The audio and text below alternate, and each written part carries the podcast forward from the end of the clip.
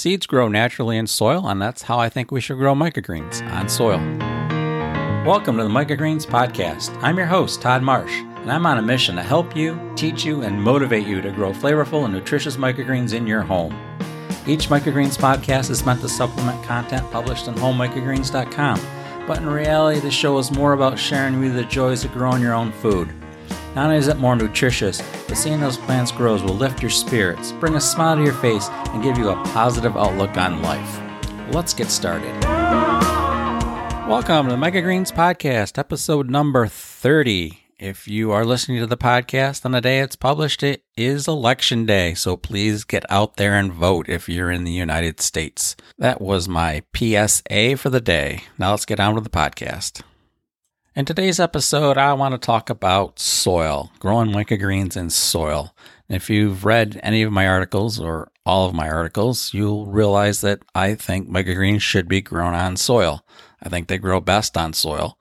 I think they grow best on good soils.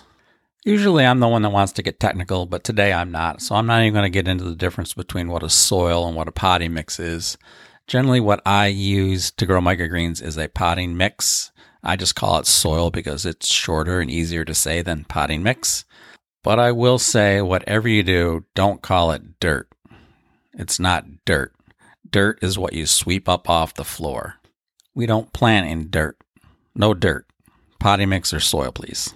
Now that we know not to call it dirt and we can call it soil or potting mix, let's get on to why I like to grow in soil. The main reason is that all seeds can grow on soil.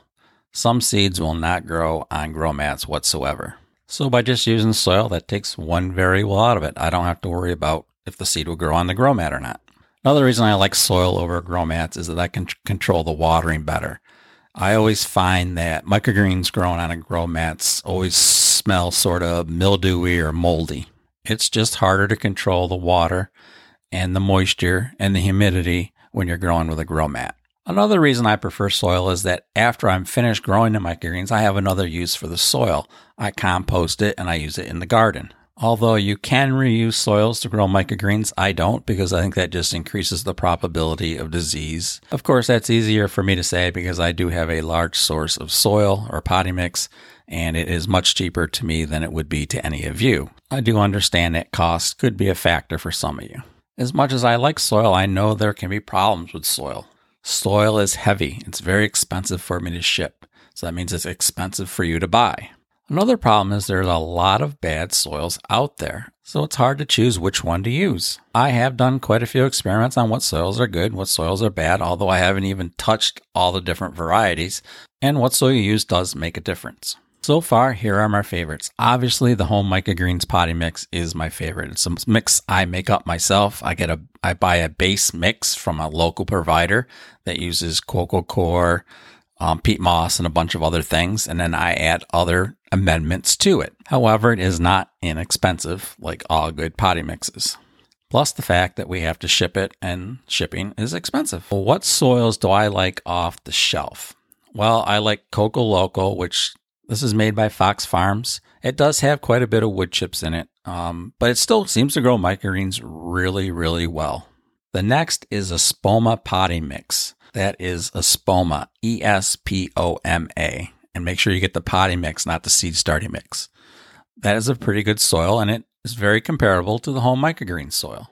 If you'd like to see any of the trials that I've done, and I've compared all these along with grow mats, just go to homemicrogreens.com forward slash directory, D I R E C T O R Y.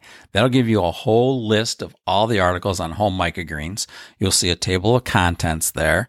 Just click on the soil and grow mat, and it will take you right down to the 20 or 25 different articles I have uh, testing soils, grow mats, and how to use each of those. Again, that is homemicrogreens.com forward slash directory. If you're driving, don't worry, just go back later.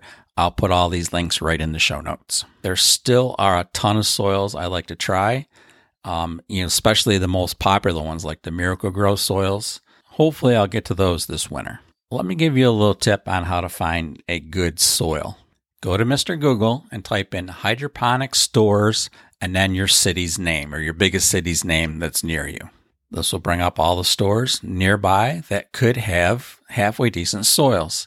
Next, just visit them and then look for uh, Fox Farms like Coco Loco or ask them what they think is a good soil. Now, here's what I think makes up a good soil. One, very little peat moss. Peat moss is a pain to wet.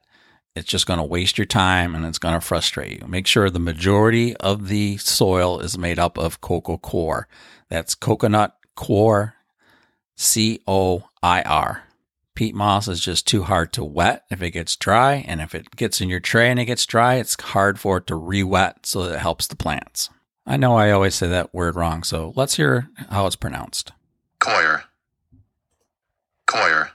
If you don't mind, I'm just going to call it coconut core. And since it's my show, that's what I'm going to call it coconut coir. I just saw a funny YouTube video on how to pronounce it, and it says if you can't pronounce it, just call it coconut fiber. So that's what I'm going to do.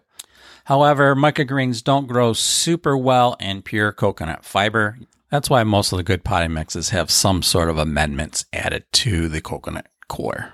I have noticed that I am really the only store that does sell a potting mix if you're talking about the major seed companies, and that is because shipping's too high. It costs them too much to ship ready to use soil. They instead have something they call minute soil or this other fancy name for it. It's either a peat moss or a coconut coir puck, and you just add water to it and it hydrates and expands. It's just coconut coir or peat moss. Nothing special, nothing to help your microgreens grow. Now, if you don't think there's a difference between a good potty mix and pure coconut coir, you are mistaken. There's a lot of difference, and I've run the trials. And here's the thing people show these pictures of beautiful microgreens growing grown in their soil or on their hemp mats or on their coconut fiber mats or whatever they're selling or using. They look at these microgreens. These are beautiful. But all you see are microgreens grown from that one product. There's no comparison. There's not a tray of microgreens grown in whatever they like, whether it's a grow mat or coconut coir. It's just their product. And of course, it's going to look good. There's nothing to compare it to. But if you look at my website, I've grown them side by side in the same conditions. So you're going to see a difference if there is a difference between the two products. And all the trials I've run, the home microgreens potting mix grows the best of any of them, then Coco Loco, and then the Espoma potting mix. And then probably coconut coir with a uh, fertilizer added, which is ocean solution. Interestingly, when I added ocean solution to the water with the home microgreens potting mix, there was no difference. The home microgreens potting mix had enough nutrients that the microgreens grew as fast as they could grow. That's how I know my mix is good. So again, I want to do some more trials with other potting mixes and the ocean solution because it seems to work really well. I also want to do some more experiments with just using pure coconut coir because I think that is the great way to ship soil is a dehydrated puck where you can rehydrate it. We just need to find the best way to grow microgreens using that medium. Sometimes I wish there was three of me to get all this stuff done. This is what's different about my website is that I do these trials. I test things against each other so we can find out what product is the best. A lot of websites just repeat the same old dogma over and over again. And I really found this out when I was doing the uh, Fundamental Microgreens Growing course, which I'll talk a little bit more in a minute about. I was looking up a whole bunch of nutrition data. So I was going through hundreds of websites, microgreen websites, nutrition websites, uh, college websites, all different kinds of websites. But what I want to talk about are the other microgreen sites. It's just the same old dogma repeated over and over again. And to make things worse, I found three websites that were using my pictures without permission. So they're talking about how to grow microgreens, and they don't have any original photographs. So are they just too lazy to take the photographs? I think they're just too lazy to do the work. I think they're just copying off other people. So I emailed all three of those websites and told them that they need to take my photographs down. We try to give credit to the person that took the photograph, which isn't true because some of the photographs were labeled Pinterest from Pinterest on their site, and I don't have those photographs on my Pinterest account, so they definitely took them right from the website. So if they wanted to, they could have put a link to my website, but they didn't. And that's not how the copyright works, anyways. You can't just take a photograph off a website and say, this photograph is from such and such. You actually need to ask permission of the person that took the photograph.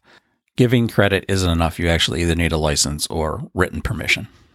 Anyway, the point is there's just people putting stuff up on the internet that is copied from real creators. This is more and more of a problem because I know there are people out there that are teaching you how to write blogs or how to create blogs by having ghost writers. You basically hire someone to write an article.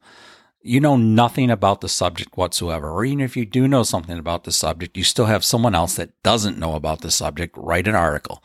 So how do they do it? They go to the top blogs on the internet and they basically paraphrase whatever they said and then they publish it on their blog. It's just not right. Google needs to do something about that. And now there's um, AI writers. So how does that work? If you want to write an article on how to grow amaranth, it basically puts that keywords into the computer, how to grow amaranth. The computer searches those top blog posts, finds the most common keywords or phrases, and then puts paragraphs together based on those terms. Is it original? I guess, right? It's not plagiarism. It's not the exact same words. However, it's not based on firsthand experience either. That's what I try to give you firsthand experience, something new, something I've done, something I've shown you. I can show you an actual result, not only words on how I did it, but the photographs on how they look. So please keep that in mind when you're doing your searches for microgreens or anything else. Is try to frequent websites that are actually creating good original content. A long tangent, I know, but I think it is important there are a lot of us content creators out there that are working hard to give you the best material, and there's other people trying to cheat the system. Keeping that in mind, if you want to see my original content, again, go to homemicrogreens.com forward slash directory and you'll see all of my articles there. There are a few guest posts, but I gave them credit for the things that they have written. If you'd like to see some of my new content, then just go to homemicrogreens.com forward slash update and you can sign up to get a free growing guide and then you'll be on the update list. And when new articles are published, I will send out an email. All right, back to soil.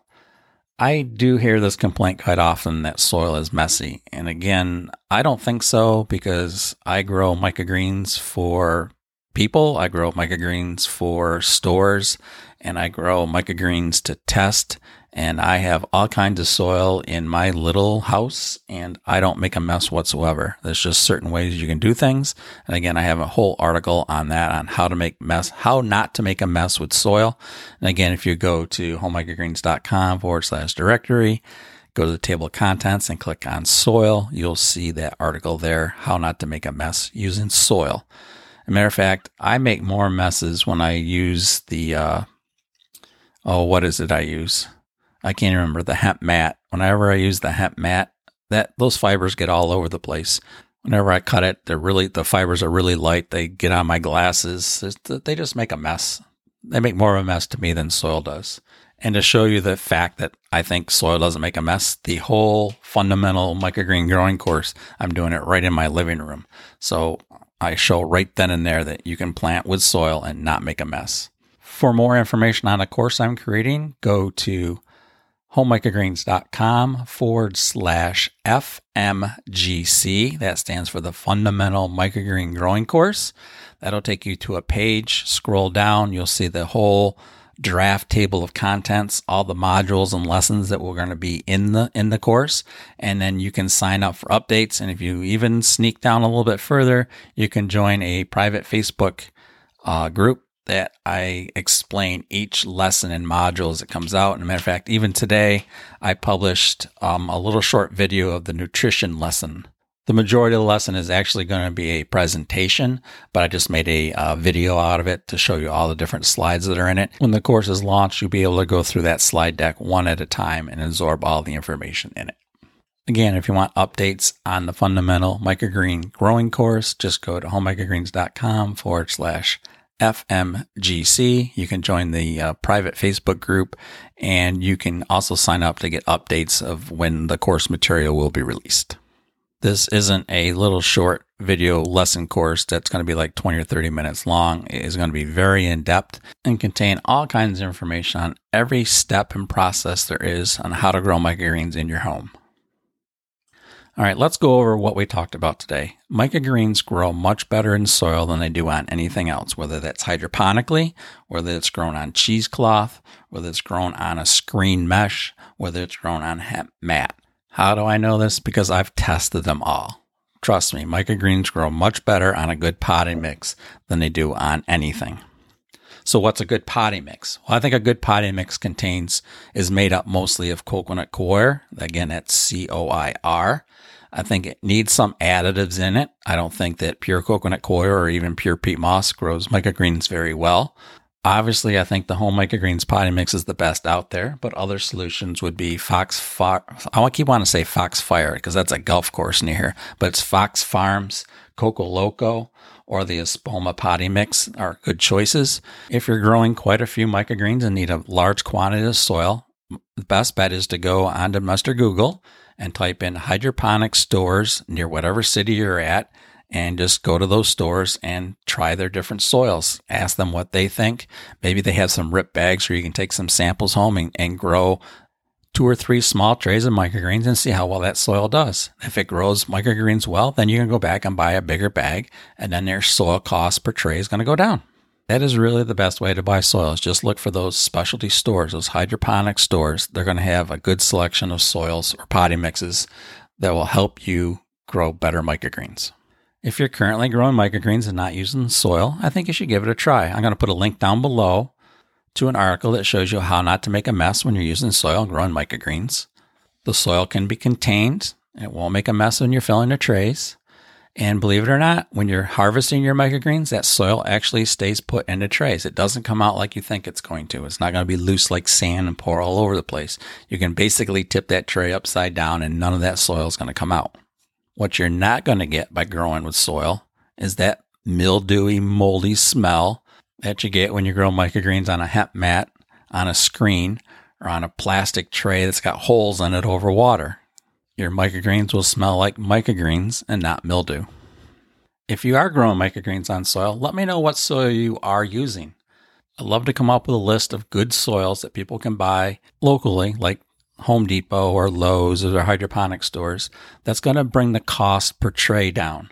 Sure, I'd love to say a home microgreens potting mix, but it's relatively expensive because of all the shipping. In the end, I want people to grow microgreens at home. If cost is an issue, I'd rather have them buy the soil locally and continue to grow microgreens at home. If you'd like to support the content I make, then just buy the seeds for me. Just go to the Home Microgreens store and see the large selection of seeds that I have that are priced competitively. Again, that's the Home Microgreens store homemicrogreens.com forward slash store, or just go to homemicrogreens.com and there'll be a green shop button in the header of the webpage. I'd like to thank you for listening to the podcast and for letting me rant a little bit about people stealing my photographs off the webpage.